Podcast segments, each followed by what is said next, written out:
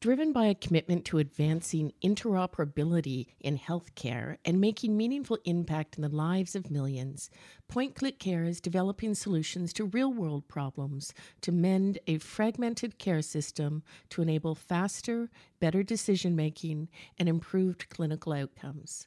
Learn more at www.pointclickcare.com. Point Click Care is a proud sector partner of the Ontario Long Term Care Association. You could have the data sufficiently protected, of course, so that policymakers could make real time decisions to get at the things you're talking about, making better outcomes without overburdening people because that challenge will only get more and more difficult. This is Coming of Age, meeting the needs of our aging population a podcast about how we can better support our seniors. I'm your host, Donna Duncan. I am also the CEO of the Ontario Long Term Care Association, which represents about 70% of long term care homes in Ontario, Canada. With the increasing need for seniors' care and supports in society today, there's a lot of discussion around the world for far more innovation. Today's guest is one of the best people to take on this topic. Bill Charnetski is a health innovation strategist who has worked in both the public and private sector and brings a wealth of global perspective and depth of experience and leadership in our healthcare systems, particularly in supporting seniors' care around the world. Bill is the former Chief Innovation Strategist for the province of Ontario and now serves as Executive Vice President, Health System Solutions and Government Affairs at Point Click Care. Welcome to the show, Bill. You've taken an interesting path in your career private sector, public sector, private sector again. Could you maybe uh, share with us how you got on that path and, and, and where that path is taking you? I consider myself pretty fortunate in the way that my career's unfolded. The initial plan was to be a corporate lawyer. But along the way, a friend and mentor of mine was elected to Canada's Parliament, a guy called uh, Bill Graham. I asked if I wanted to come help him get set up in Ottawa as he had never been elected member of Parliament before. Anyway, I ended up taking a leave of absence in my third year of practice to go up and be his chief of staff. But after I was with Bill for a period of time, I was recruited into Allan Rock's office when Allan Rock was the Minister of Justice and Attorney General of the country. So for a lawyer, it was a fantastic job. And I ended, ended up spending three years, therefore, as a senior political advisor in our nation's capital. And when I look back on the career, that was kind of the game changer because I think that meant that I always was going to be looking to do something more than you know that than simply simply in air quotes the practice of law. After being a partner for a few years to the pharmaceutical industry, because if you like global issues, if you like business and government and law, and you like to work globally, that eh, is obviously one of those industries. But by the time I went to the global head office, I had this calling card of integrating the work for which government uh, you know, we were working with government together with the commercial work where government was customers. And when I came back to Toronto, uh, I'm a sucker for wanting to make a difference. And that button was pushed by Bob Bell, who, again, many of your folks will know, the former head of UHN, who was the deputy minister of health. And a committee had just said, you know, we need to do a better job in Ontario adopting and scaling innovation in the health sector. But to get that done, we're going to need to find someone who has the sensibility as the, of the public service, but has a commercial background. And they asked me if I wanted to do it, and I and I did. And so I really loved the job with the Ministry of Health, where uh, I was the chief health innovation strategist. That's where I got to know OLTCA for the first time. And we worked on driving the behavioral change on the inside of the system to get folks to adopt and scale health innovation more quickly and more broadly than before. And at the same time, worked externally to put healthcare providers together with principally Ontario scale up companies, but not only Ontario scale up companies. We weren't shutting the door on multinationals or anything. It was really, but the idea was to help create jobs and wealth in the health sector in Ontario, use health as an economic driver, which is what's done in every country around the world, literally. So it was a really interesting job. Long term care was one of the sectors I put a circle around because, of course, there was private as well as public investment. And that's how I got to know long term care. And then I got to join Point Click Care. Really welcome your thoughts as we think about this moment and how do we seize this this extraordinary moment and and what does it mean in terms of what the future is going to look like when we look at how technology has evolved and how science has moved things forward in in as little as a year. I had this conversation on the weekend with somebody my mother actually. So i had the conversation with my mother and i said to her so she's about 80 right? And i think that she and her friends, I would just say, are people that really benefit by that personal interaction with physicians. I just mean she's a spry 80, right? You wouldn't think she's over 60, but they're of a, of a view that they, you know, they want that interpersonal reaction. And so we're having a conversation about the role of virtual care, which of course has absolutely exploded for out of necessity over the past 18 months. And she was shocked when I told her and she was just i guess positing that maybe it's gone too far right like shouldn't shouldn't we really be talking to our doctors in person? And i said yeah i hear you but you know it's not as it's not an all or nothing proposition. And where we started before the pandemic was nothing. It was almost literally zero virtual care in the province of ontario. And now we had to go by necessity to for a period of time almost 100% right?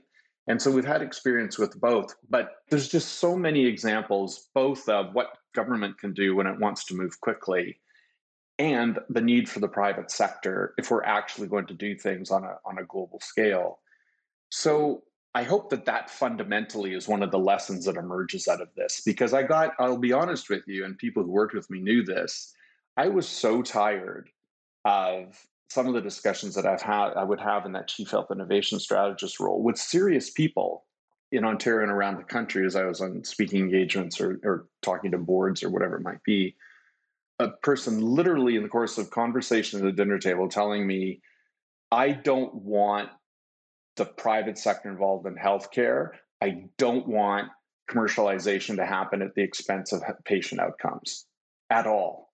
However, they are not mutually exclusive. I mean, the countries with the best outcomes, France, the Scandinavian countries, they all have a mix of private and public healthcare. We do need the private and the public sector to collaborate optimally if we're going to get optimal results for residents or patients you know in a in a way that's that's a reasonable cost of of delivering those outcomes so i for me that's the most important thing that could come and then the second thing i would say is i hope that people see whether it's long term care or elsewhere in the health industry, the role, the critical role that technology can play. Because another one of my, I think you've heard me say this, there's no way, even pre pandemic, even, there was no way that a focus solely on beds and staffing was going to solve the increasing demand for long term care, uh, you know, senior care generally, community based care, right? As you know, uh, our association, we have the privilege of representing nonprofit homes, uh, municipal homes, and small independent homes, but also large publicly traded companies.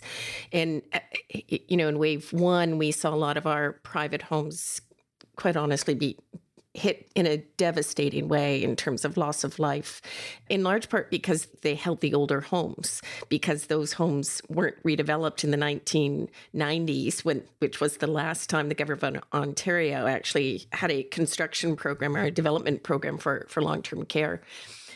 And so we saw that that that devastating impact. But then in the second wave, we saw that the outbreaks really hit our municipal and nonprofit homes.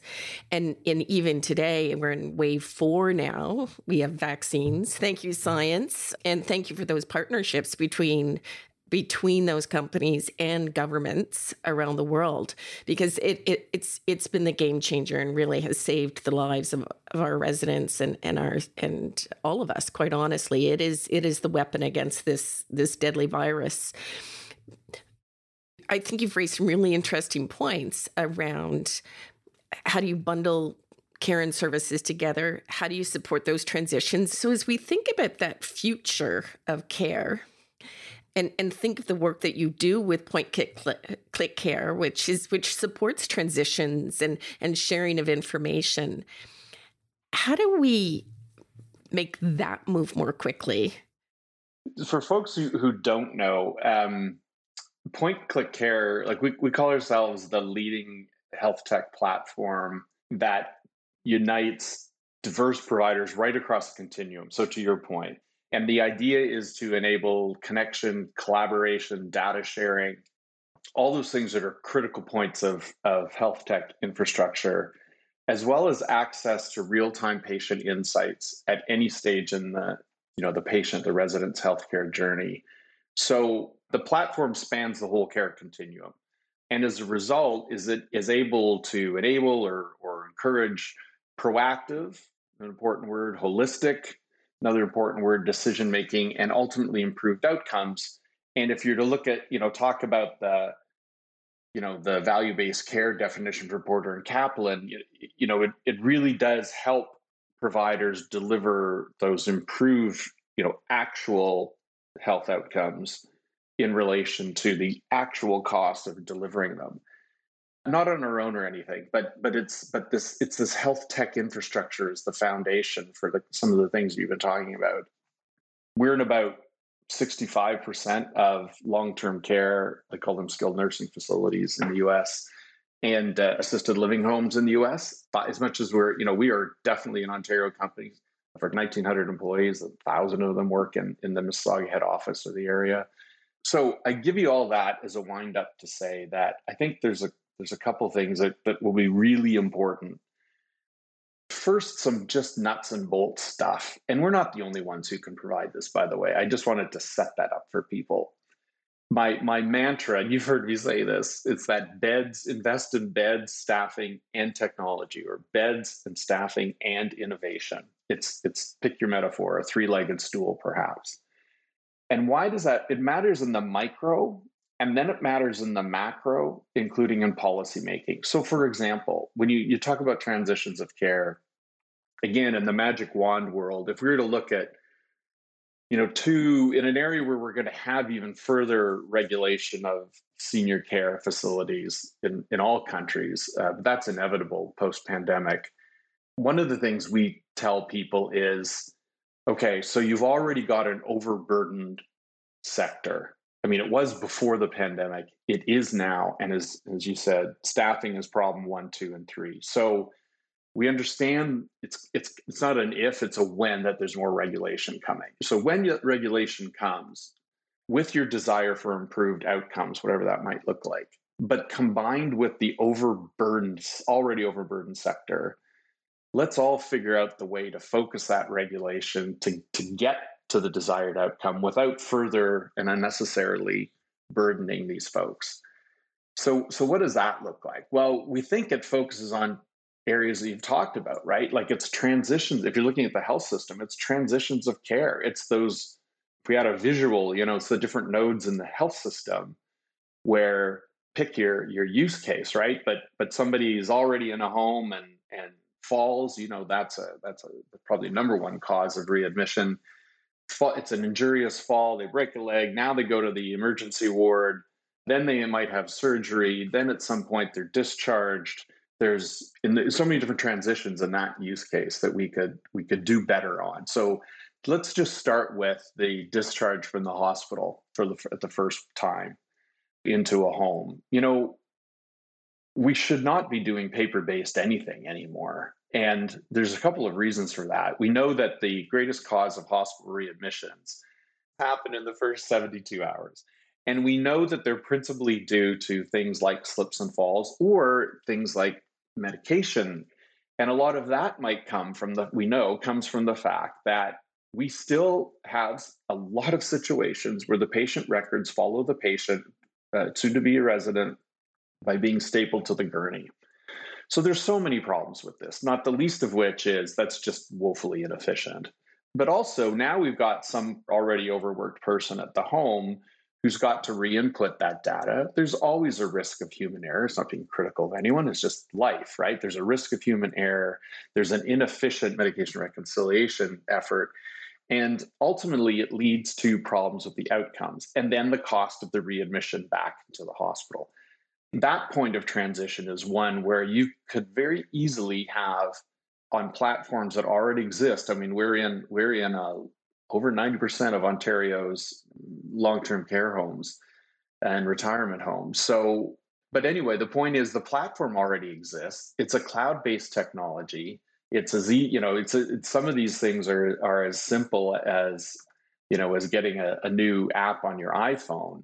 Obviously, there's training involved, but nevertheless, the point would be if if we just look at a tiny investment in that transition to append to an already existing platform will literally save the system millions of dollars. So that's kind of the micro, and, we, and, there's there's more that can be done on medication management just as a tool generally. So if the first opportunity for improvement are these trans- points of transition, the second one would be improve clinical pathways across the system. You know, and there's different things that can be done again with an eye to not overburden or not further burdening already overburdened people to help decision makers in the moment understand what should be done to deliver the outcomes in the optimal way again being very cognizant of of workload and uh, burdening folks so that notion of whether you end up going down a path of best practices uh, to standardization, ultimately to outcomes, I know it is a bit loaded. Like the notion of, I'm not, I don't say it naively that standards is just something that everybody would love. However, there are lots of ways where these systems can be brought in if they're actually adhered to, which means that you need that digital platform, which, by the way, we already have, where it could be beneficial to the individual home as well as to the system. And then on the macro, and we can we can talk about this later, but think about the power of the policy that the policymaker would have if that data rolled up to the center, appropriately anonymized, protected in all the right ways. But if you're a policymaker now sitting at that table in the Ministry of Health, which is where strategy and funding emanates from, and now you can see what actually is happening in real time on the ground. Think about the power that There's absolutely no question that the pandemic has forced us all to challenge the status quo and find new ways of doing things. From the outset, one of the things that was clear to us all was the importance of data, especially the need for real time data I really welcomed Bill's reflections on the importance of information and data to support improved transitions in care, and his thoughts on how data can improve working conditions and the quality of care provided by our care teams. You've used the word outcomes a lot. And this is something that that we and I I've been advocating for as well, uh, together with with uh, our members, is how do we shift from compliance to a checklist to actually defining outcomes and having common definitions of outcomes. I know I I chair uh, the the quality committee of a hospital, large academic health sciences center. I know that the definition of a critical incident in the hospital is different than a critical incident in in long term care and so, as we're thinking about transitions, even across the lifespan, not just for seniors and within your care continuum, you know, how do we define outcomes? What are outcomes, and and how do we how do we define outcomes in a way that the people we're caring for and supporting through their living journey actually understand and agree that those are the outcomes that they want? So I love that adage, how do you eat an elephant? And it's one bite at a time. And I feel like whether we're talking about outcomes or standards, you know, these big words, we and I'm guilty of this too. Like we get overwhelmed, right? Like it like it's we have to do all of this at one time. And I guess the first thing I would say is there's probably areas where it's easier and we should start going down the path with those uh, in those areas and get the success stories in place I don't mean pilots. I'm also very sensitive, especially given that old that, that previous job of you know we're the province of pilots or the country of pilots. Everybody wants to pilot, and we pilot a little more and a little bit, and we never actually adopt and scale. Right, one of the big shortcomings of the system. But I'm talking about something a little bit different because it actually gets because it's actually necessary to get to your point. I think if we could get a subset in one of the regions or in one of the area the discipline areas to to start that work it's probably more attainable in some areas than even we think right? Just like it's probably harder in other areas than than we would expect. But of course it's not even as simple as that right? Because there's the definitional part and then there's actually using them in the sense of report requiring the reports that lead to real-time change without overburdening people. So I, th- I I think you know it's not a great answer, but but you do have to start somewhere, and there's bound to be areas where it's easier, and it may be that may be one example where the long-term care community is really well placed because there is you know there are a lot of independents and kind of it's a question not so much a statement. Like i wonder if it is a area where it could start because it's a relatively cohesive group. It's well led the associate has strong associations and as much as it ranges from you know the four or five big private providers to independents they all are doing generally the same thing well, I mean, it's an interesting point because in this moment, we even over the last 12 months, we've actually started to see differentiation within the sector. And we have one of our members who's partnered with hospitals to make sure that they can support the transition of individuals from hospital into to move into a long-term care home but they may have more highly responsive behaviors and may not be an, an appropriate fit. Safety would be a, a, real issue, both for from the, the individual's perspective, but also from a, a, care team perspective, and from the, the, the safety and well being of the of the other residents. And so they have partnered with the hospital for psychogeriatric support. So geriatric psychiatry is providing additional support. Geriatricians are also supporting them. Another one of our members has partnered with a hospital where the hospital has actually embedded beds in the long term care home. So there are 60 beds in this long term care home that are dedicated hospital beds operating as hospital beds. And this is a mechanism to support transitions in a very different kind of way. They are they are what we call in, in in Canada alternate level of care. So these are individuals who are no longer acute, don't actually have to be in the physical hospital, but they are still the level of acuity and their care needs are still far higher than could be served in a traditional long-term care setting. Another one of our members is proposing to build a psychiatric, a mental health and addictions long term care home. So we we're not built to allow for that innovation. But imagine if we could start to see greater differentiation and looking at different models and really starting to imagine who, who it is that we're actually serving and not have long-term care as being this universal catch-all where regardless of, of what your needs are, that's where you're going to go and they're going to give you what they can based on what they're funded for and whatever staffing model is prescribed in our legislation.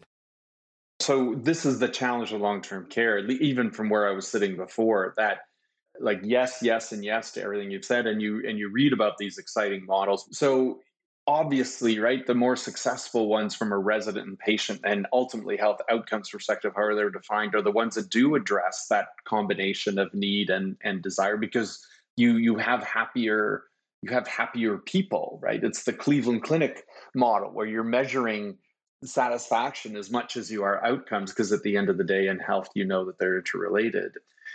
So when we talk about standards in long-term care, it's so important to not go down that path of reinforcing what I would say is just a regulatory environment that it's focused almost solely, it feels like sometimes, on compliance. And that compliance mindset is not synonymous with a digital standardization around outcomes that allows people to improve their own outcomes, but also run that data up to the center. They're not synonymous. And it's a great reminder of how, you know, when we're talking about these things, we have to be clear.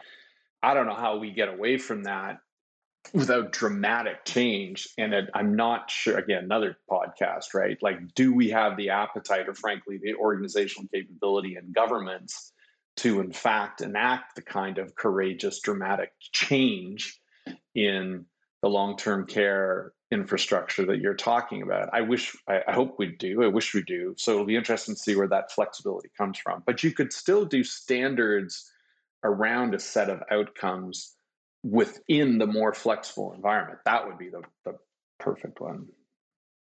Absolutely. And and we are talking about how do we measure quality of life as well as quality of care and just to to loop back before we wind down it's you've got data and how do we use data to tell the story about who our residents really are? And that was the shocking piece for everyone uh, around the world, quite honestly. There was no recognition of who our seniors are, who our residents are, because not everyone's a senior in long term care, and what their clinical needs were, the, the, the, the complexity of those needs, in, including for those with who are living with dementia. Dr. Rhonda Collins of Revera says when you've met a person with dementia, you've met a person with dementia. So that that again it comes back to my analogy on coffee. And coffee is actually really important to our residents. And yet we prescribe when they can have their breakfast lunch and supper. And they don't get to have coffee when they want it. And but but that notion of choice of being able to bundle services and and customize what you want i i i actually believe government's not going to have a choice. And to your to our starting point, it's going to be those in the broader public sector and the private sector working together who are actually going to provide the impetus, impetus for change. And it's going to be changed informed by data uh, and information and enabled, to your point, by technology. And it's if our health human resources issues are, are number one, two, and three we're not going to have enough people to care for people. And so therein those that that whole traditional paradigm breaks down, which is really exciting. It really is a wild moment of disruption and the scope and scale of change that we need. It's going to take all of us working together. The frustration of hearing people, again, consistent with my theme of now calling that we should have no private delivery of long term care. I mean, first of all, the notion that the public, that the ministries, the public sector could even come close to just physically developing or delivering that service is frankly naive. But it's also so misplaced because, on your point on data, data, data, we are so desperate to wanting to help the ministries understand the importance of that aggregated real time data. I, we're good on research data, like we're good in, in CIHI or or somebody, uh, you know, ICE is telling us what happened 12 to 18 months ago. But that's not what Athena Health can do in the U.S. It's not what we can do. It's not what others can do about del- delivering data in real time to actually affect care.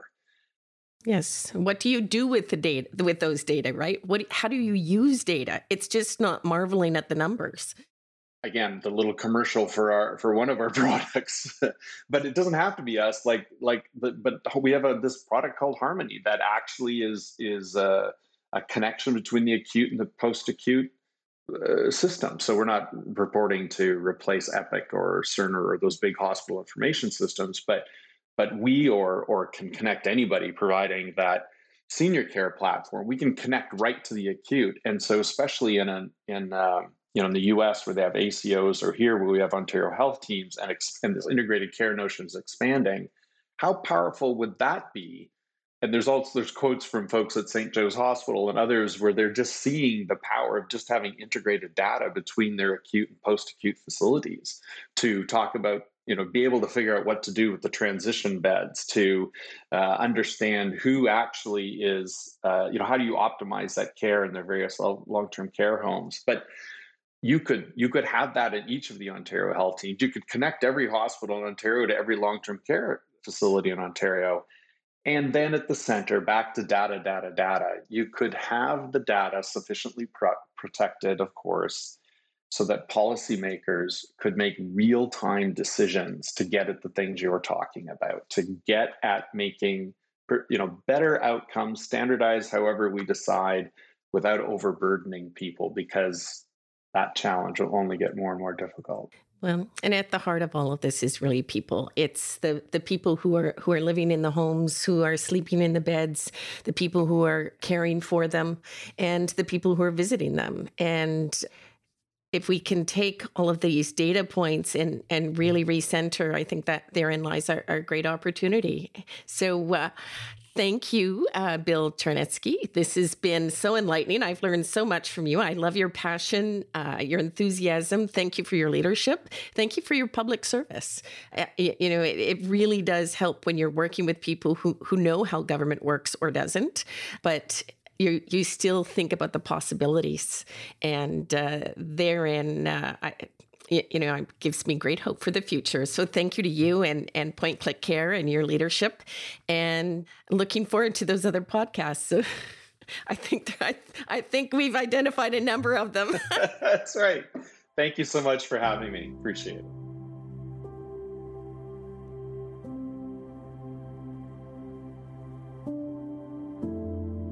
Here are a few insights that struck me from my discussion with Bill.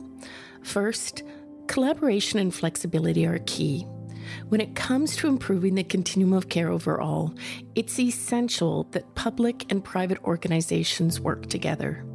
We need everyone's innovative ideas in order to meet the demands of the coming demographic shift and to ensure that we can provide the diversified care that our seniors need today and tomorrow. Second, implementing new and innovative technologies in the health and long term care sectors will be crucial. Technology enables us to do things more quickly and efficiently and decreases the margin of human error significantly. Let's start with the success stories. Build on what works and is working in other jurisdictions or other parts of the system and other parts of the world. Bill introduced examples from the United States and how their platform Harmony is being used. Just one example, but it shows how we can build on success.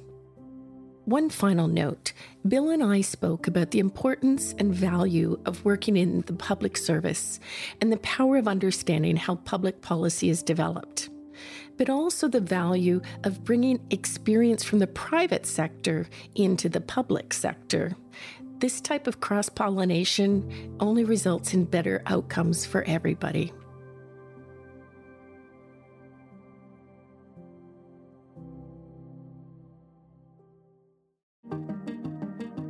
Thank you for listening to Coming of Age, meeting the needs of our aging population. If you enjoyed this episode, be sure to subscribe, rate the show five stars, and leave us a review on Apple Podcasts. Our next episode will be airing on November 9th. Until next time, I'm your host, Donna Duncan. Stay well.